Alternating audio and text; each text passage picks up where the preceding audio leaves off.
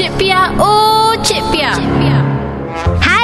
Cik Piah ni Adalah story ni Nak share dengan anda. Tadi kan Cik Piah ada dengar tau Satu ceramah ni. Ustaz tu cakap Esok-esok kalau anak kita lambat belajar ke Cepat meradang ke Jangan kita nak salahkan anak tu Atau marah-marah. Sebab kadang-kadang kita tak sedar Yang sebenarnya salah tu dari kita sendiri. Eh, Contohnya Kita suka ambil hak orang Bawa balik rumah. Ah, Contoh terbawa balik pensel kat pejabat Atau barang-barang kat office tu Terbawa balik. Lepas tu bagi pula dekat anak kita. Ha, Buat lagi belajar tu Bagi dia pakai. Itu dah salah sebenarnya. Ha, Dia sama macam Anda ambil hak orang lain Tanpa kebenaran. Jadi kena ingat Nampak macam mudah. Tapi kan Makan dalam tu Tak berkat apa yang anda kasih Yang anda ambil dekat barang-barang orang lain tu Bagi dekat anak anda Itu tak berkat tau. Ingat no? Cik Pia balik dulu. Jangan lupa dengan Cik Pia, oh Cik Pia. Setiap Isnin hingga Jumaat tau.